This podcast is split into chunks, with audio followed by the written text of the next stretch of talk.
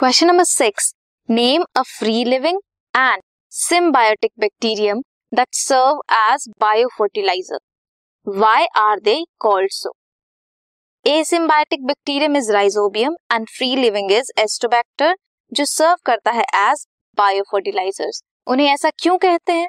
Because they are known as bio fertilizers because they enhance the nutritional quality of soil इसीलिए उन्हें bio fertilisers कहते हैं।